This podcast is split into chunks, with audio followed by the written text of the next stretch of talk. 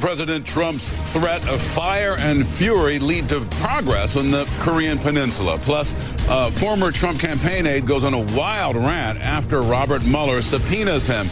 And the president insists nothing to see here amid reports of White House chaos. This is the State of America tonight.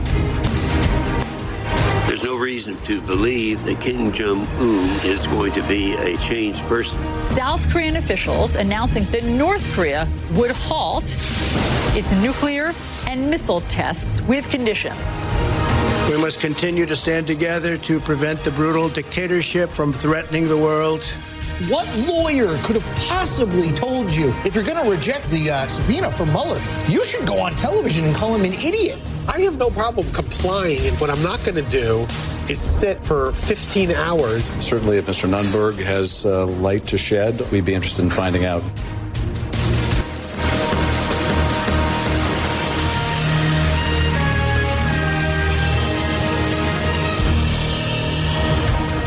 Joe Johns, live in New York. This is the State of America tonight. Just moments ago, President Trump welcomed the Swedish Prime Minister to the Oval Office. He made remarks about North Korea. Let's take a listen.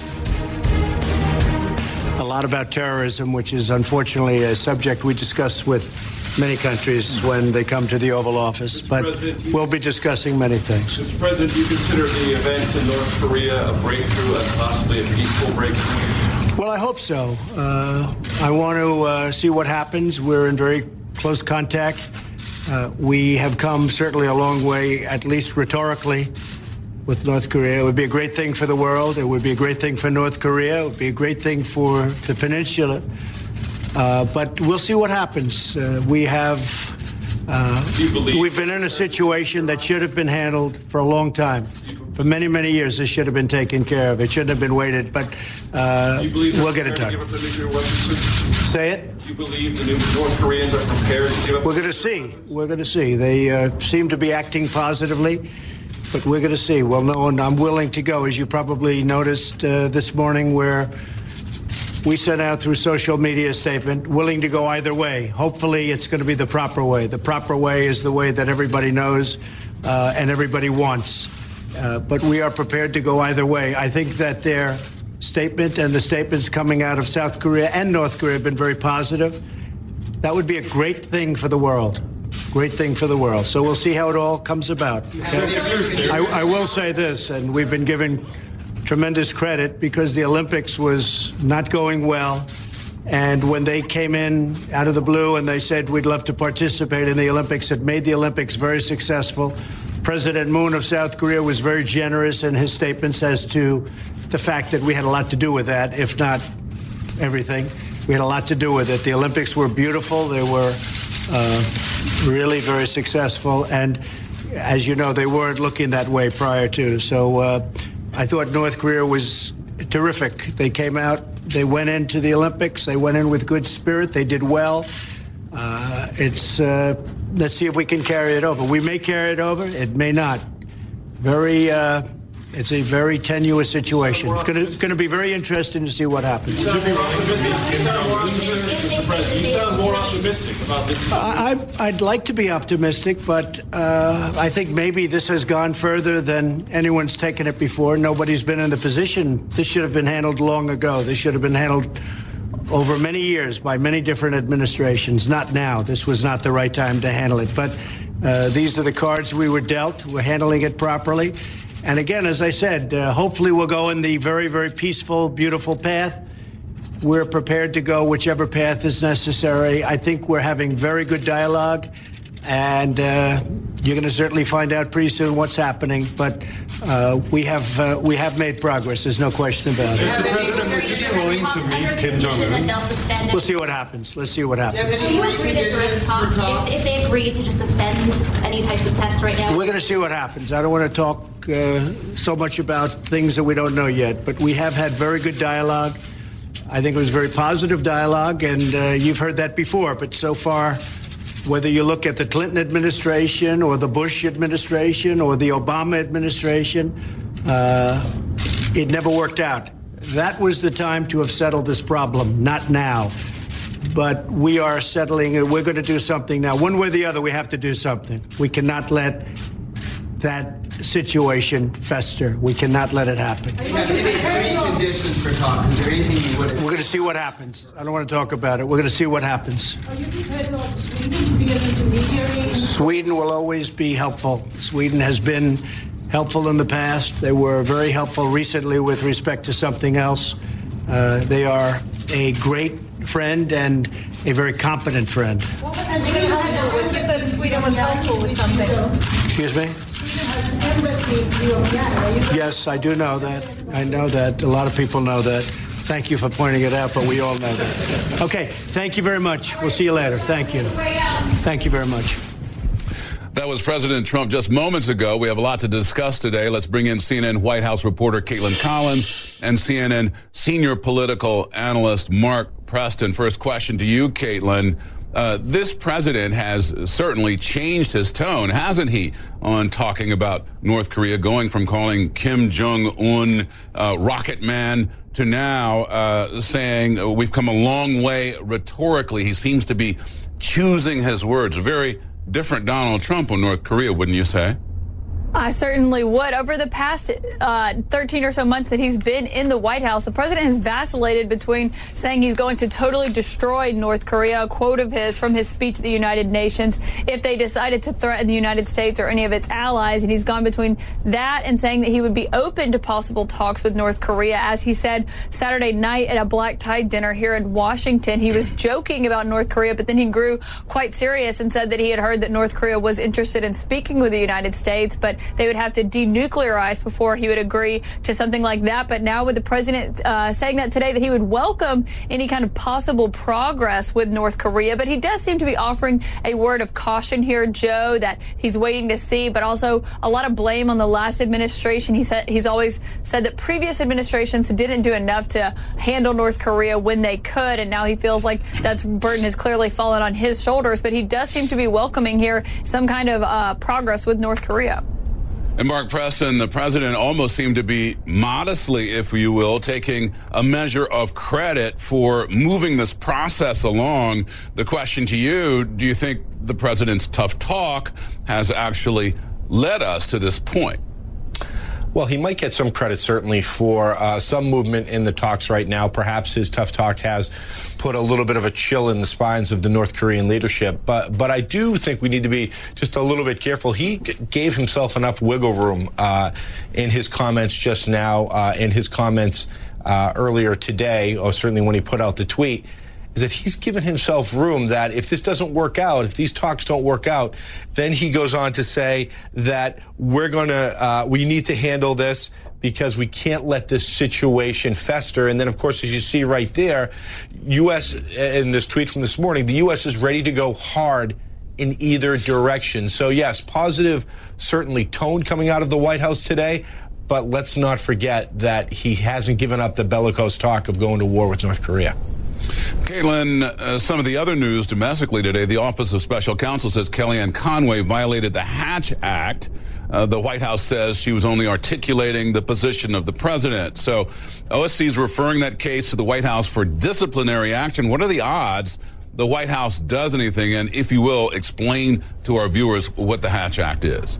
Of course, the Hatch Act is to where someone who is in a position like Kellyanne Conway's cannot use that position of government to influence any kind of election with any kind of partisan politics and politics. And the Hatch Act actually, they, the excuse me, the office of the special counsel, which I should caution is not at all related to the special counsel Robert Mueller's investigation of Russia. But uh, the office of the special counsel has said that Kellyanne Conway did violate it twice late last year in regards to that special Senate election in Alabama. She made multiple appearances on cable news shows. One of them was on a channel. She was standing uh, in a similar position to where I am now in front of the White House, and they introduced her as the senior advisor to the president. And then she went on to say why voters should elect the Republican candidate over the Democratic candidate, saying that the Democratic candidate would not support the president's agenda. And they are saying that that was a violation of the Hatch Act. But as you said, when you when you do violate the Hatch Act, it is up to that agency to discipline you. So it would be up to the White House to discipline Kellyanne Conway. And it just doesn't seem like that's going to happen here, Joe, because they issued a statement after that report was published today saying that she didn't do anything wrong. She was simply advocating for someone who would support the president's agenda if they did make it in office. So it doesn't seem likely that there will be any consequences here for Kellyanne Conway at all. Seems to be a direct conflict of what the Office of the Special Counsel recommended earlier today. And Marco, over the last 24 hours, Sam Nunberg, known to almost no one in political America, created a huge media frenzy with his round robin interviews yesterday after he received a subpoena from the special counsel. Uh, but the question, I think, is is that document more important than anything he said or could have said? What's your takeaway on Nunberg? Well, certainly because uh, we know that the names, the target names that they're looking for correspondence from Sam uh, Nunberg and uh, folks who were on the campaign, whether that be Corey Lewandowski, who's a former campaign manager, Hope Hicks, Paul Manafort, basically all the names that we have talked about. You see them there on the screen. There's 10 of them right there. So the question uh, arises what kind of conversations did he have with them? What was included in these emails? Uh, we do know now that he is going to cooperate, as you said, Joe. But what we saw yesterday will go down as one of the epic meltdowns uh, that we have seen in politics, certainly in some time. Uh, when we saw Sam Nunberg just going out and really baring his soul and his frustration and really uh, explaining to the American people um, the level that it has gotten to him, and we saw that in his face. Now, if you are the Trump campaign right now, or if you're the Trump administration, you are worried about Sam Nunberg. Remember, the Trump administration sued Sam Nunberg back in July of 2015, uh, rather 2016 they uh, the, uh, the, lawsuit was was uh, finalized in August of 2016, and that lawsuit was over a non-disclosure agreement. So basically, the Trump campaign didn't want him talking and talking then. They certainly don't want him talking now. Thanks so much for that, Mark and Kaitlan. Thanks also to you. Still ahead, Sam, Sam Nunberg's wild interviews did more than just feed the news cycle. They're giving new insight and scope and strategy of the overall Russia probe. Our panel is going to weigh in next on what we're learning.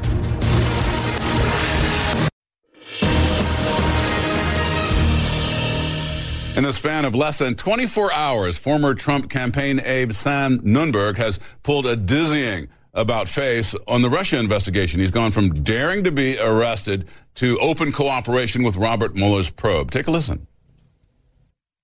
Want me over. They want me over at the grand jury. Screw that. Why do I have to go? Why? For what? What I'm not going to have is to help Mueller's team target Roger Stone. Roger is my mentor. Roger's like a Roger is like a surrogate father to me, and I'm not going to do it. I was thinking to save time. I've been advised against this. Maybe I'll just give them my password, my email password, because what do I have to go? So then you're going to comply. then I would comply. Yes. So, what does that tell us, or does it tell us anything? The panel tonight Evan Siegfried, Republican strategist and author of GOP GPS, Alex Burns, CNN political analyst, and New York Times national political reporter Joe Borelli, uh, Republican New York City councilman and Trump supporter, and Jake McCovey, a former uh, Obama administration official and policy advisor for Hillary Clinton's campaign. So, Evan, I guess I got to start with you. What does that tell us? Uh, you know, my late grandfather was a lawyer, and he. I think that Sam Nunberg's attorneys would be well served taking his criminal defense strategy of, Your Honor, it's not my fault. My client was an idiot and acted like a fool. Yeah, and as we watched what happened yesterday, it went from funny to very, very sad and worrisome. As Erin Burnett actually asked him, "Are you drinking right now?" And he said no, but he's uh, she was said she was able to smell alcohol on his breath. And then today, Sam Nunberg came out and said he was uh, going into treatment after he cooperates. But there's one thing here that I actually was talking to somebody who was a former federal prosecutor that might actually be at play. Nunberg might realize that in these emails that he will be giving over to Mueller, he's setting himself up for a problem. So he's trying to do or set up options now for one or two things. One, either the, an insanity defense, or two, and it's a deadly serious, or two, he's actually looking to try and get a cooperators deal because he talked repeatedly in all of the interviews about the cost of the law or the lawyers he has. Did, but did, did he do the administration a favor? We're talking so much about tariffs and uh, and unrelated matters and suddenly change the subject. North Korea, I mean, there, there's yeah. a lot of things the Trump administration would have wanted to be speaking about. Uh, I think Sam was speaking to the audience of one. I think we saw that the play had a cast of three. Uh, and, you know, he contradicted himself at some point in the same sentence. And I think Evan's right. You know, it, it became sad. And I, I, know Sam Nunberg, and I, have known him for a couple of years. Uh, and it was actually worrisome to see something like that. But what do you think, what do you, if you know him, what do you think happened? Was he drinking? I mean, he very well could have been. You know, I certainly have no idea. But you know, he's a guy who uh, was on the Trump campaign very early on. He was fired uh, in uh, November, or, or, even I think even earlier, September of 2016. He was pushed aside. Uh, 2015. Mm-hmm. He was pushed aside, uh, and I think that hurt him very much. And uh, I'm not sure what his involvement was for the rest of the campaign. Okay. And we'll see. Okay, uh, uh, enough of Sam. Now uh, let, us talk. yeah. Let's talk a little bit about the presidential tweet. The question of chaos the president says, on the one hand, there is no chaos. The tweet says, fake news narrative, the chaos in the White House wrong. People will come and go. He wants strong dialogue before making a final decision. Um, he has some people he wants to change, always seeking perfection, no chaos, great energy. But then over the weekend uh, at the uh, dinner, uh, he said, so many people have been leaving the White House. It's actually been really exciting and invigorating. I like turnover. I like chaos. It's really good. Now the question is, who's leaving next? So uh, this whole chaos uh, talk, that I, can we just clear the air a little bit here from the perspective of a Republican? Is there chaos or not? Look, uh, yeah, I mean, I wouldn't say there's chaos. I mean, the, the, the number of people turning over is a fact. We can count the number, and it's probably more than Obama and Bush previously.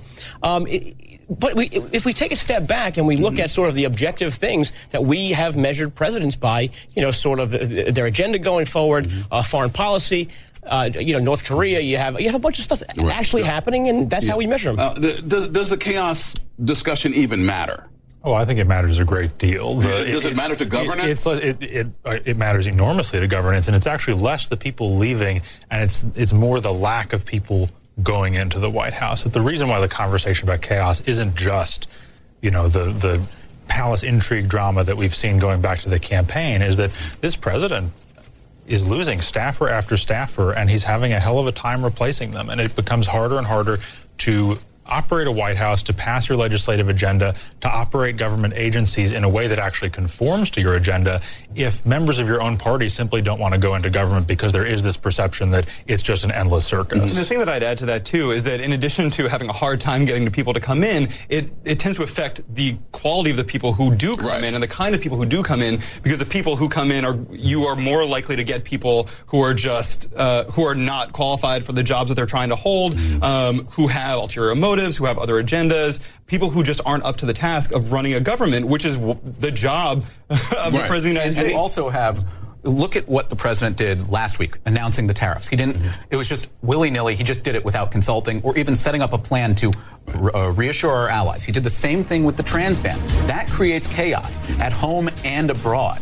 And for there, him to say there's no chaos, after this show, I'm going on a date with Jennifer Lawrence. Stop it.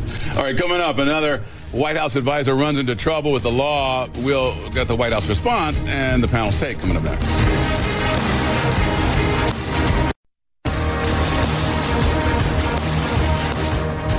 And Doug Jones in Alabama, folks, don't be fooled. He'll be a vote against tax cuts. He's weak on crime, weak on borders.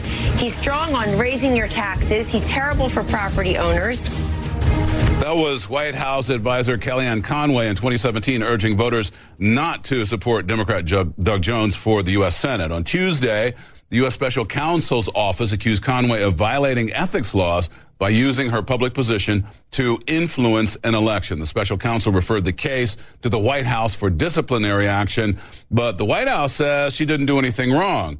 Panel joins me again to weigh in. So, okay, we got an international audience here, and obviously they don't really understand what the Hatch Act unless you explain it. It's basically not double dipping, not using your political job or your job at the White House to influence election, which the special counsel, not Robert Mueller, by the way, says she did. Does this break through uh, to the average American voter? Is it even important? I think what it does is it it really uh, deepens this idea that there's a real culture of corruption in this White House. The problem here, I mean, this is not the first time that Kellyanne Conway has gotten crosswise with ethics rules. Um, she did this when she was uh, hawking uh, Mm-hmm. uh, Ivanka Trump's Ivanka's- bags. right. Um, but the reaction from the White House is really. Uh, is, a- is a real problem because they're basically saying, "Oh, this is no violation. We're fine with this." Which the- is the exact same thing that Barack Obama said when Julian Castro was also found guilty of violating the Hatch Act. And if it wasn't a problem for Barack Obama, and, and let's be fair, when that happened, CNN covered it. It was news. It was, you know, it was something problematic.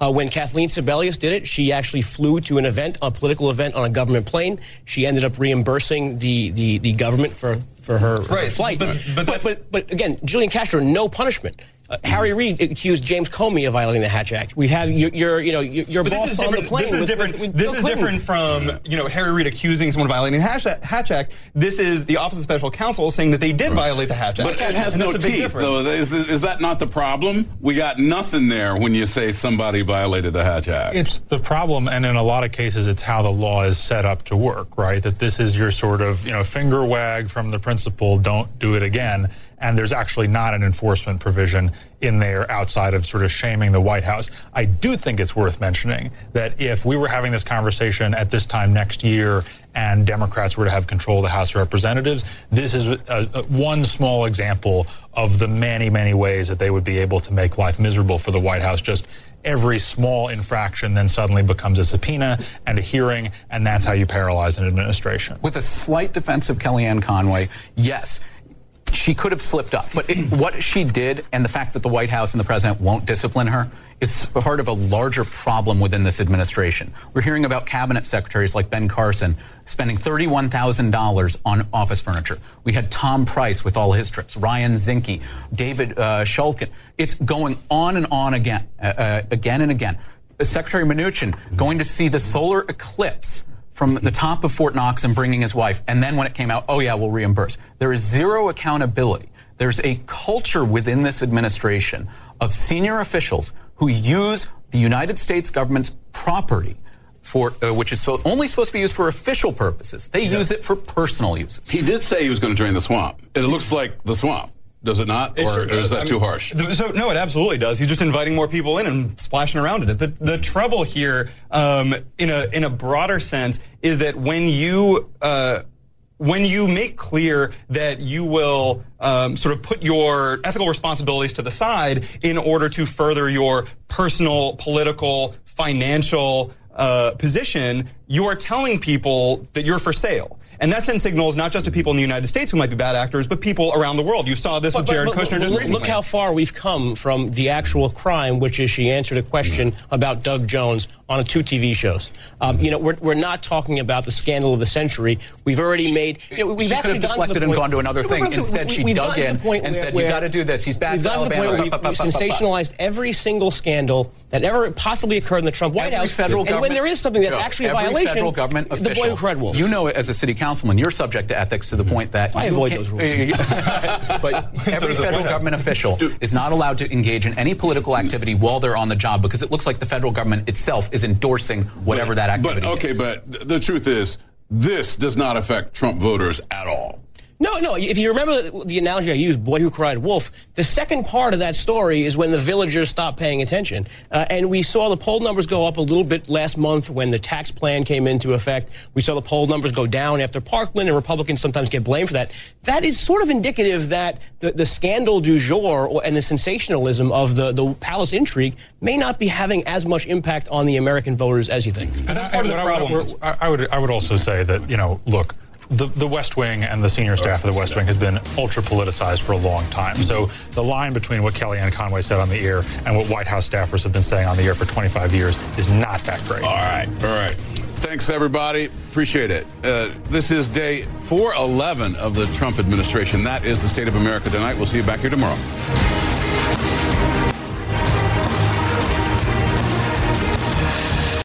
Quality sleep is essential, and that's why the Sleep Number Smart Bed is designed for your ever evolving sleep needs. So you can choose what's right for you whenever you like. Need a bed that's firmer or softer on either side? Helps you sleep at a comfortable temperature, quiets their snores. Sleep Number does that. Sleep better together. JD Power ranks Sleep Number number 1 in customer satisfaction with mattresses purchased in-store. And now, save 50% on Sleep Number limited edition smart beds for a limited time. For JD Power 2023 award information, visit jdpower.com/awards. Only at Sleep Number stores or sleepnumber.com.